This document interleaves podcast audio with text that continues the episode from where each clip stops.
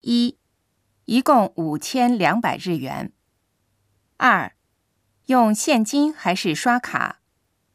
三，正好一万日元。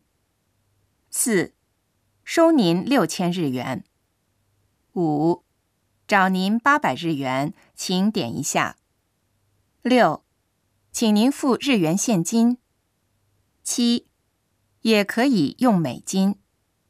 八，您要发票吗？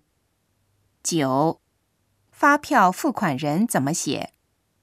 十，收款台不换零钱。